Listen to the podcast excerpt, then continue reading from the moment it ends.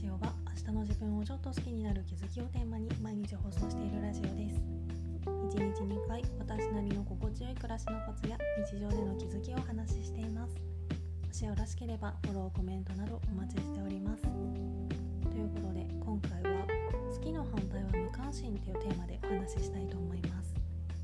ここ最近本当に仕事でイライラすることが多くて自分でもどうすればいいのかわからなくなってたんですけど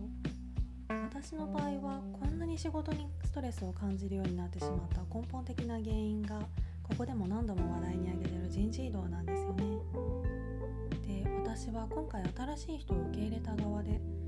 新しい人の出現によって天変地異っていうレベルで環境が変わってしまっているのでそもそもの思考の土台としてまあ理不尽で意地悪な考えなのは重々承知ながらその人たちに対してただでさえ迷惑かかってるんだからせめて最大限こっちの環境を変えない努力はしろよっていう気持ちがあって。まあもちろん言わないけど。でも当然環境が変わらないわけはなくって。まずはやり方が変わったことへの戸惑いがあったり。あとは人が増えたことで人がたくさんいることへのストレスとか。前に同年代で仲良しグループみたいになってるって話をしたと思うんですけど。あれも結構地味に見てて不愉快っていう気持ちがあったり。して一番は仕事上で結構しわ寄せを受けることがあったりしてそれにもすごいイライラするんですよね。そんなこんなで振り返ってみると結構最近そこにエネルギーとか思考のキャパとか使ってたなって思ってそんな時にふと好きの反対は嫌いではなく無関心っていう言葉を思い出して初めて聞いた時はふーんって感じだったんですけどこのイライラする時間ですごい無駄だよな。でも許すのは尺だなみたいな状況にいる今。この言葉がすごい心に響いてます。イライラすることに遭遇したりリアルタイムじゃなくてもあの時のあれムカついたみたいに思い出しイライラみたいになってる時に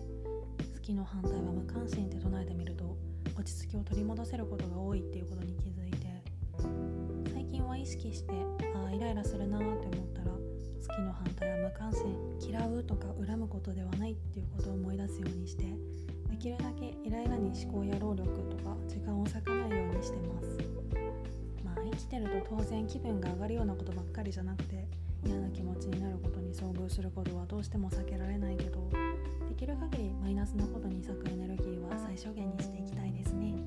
今回はそんな感じです。レターでの質問感想も絶賛募集中ですのでぜひお気軽にいただけたら嬉しいです。そして土曜日3月20日の19時半夜7時半からはスタイルライブをやります。ライブでは今断捨離をテーマにお話をしていて次回は断捨離した後に綺麗な部屋をキープするために心がけることがテーマです。10分から15分くらいでサクッとやってるのでもしよかったらぜひ遊びに来てください。それではまた次の放送でお会いしましょう。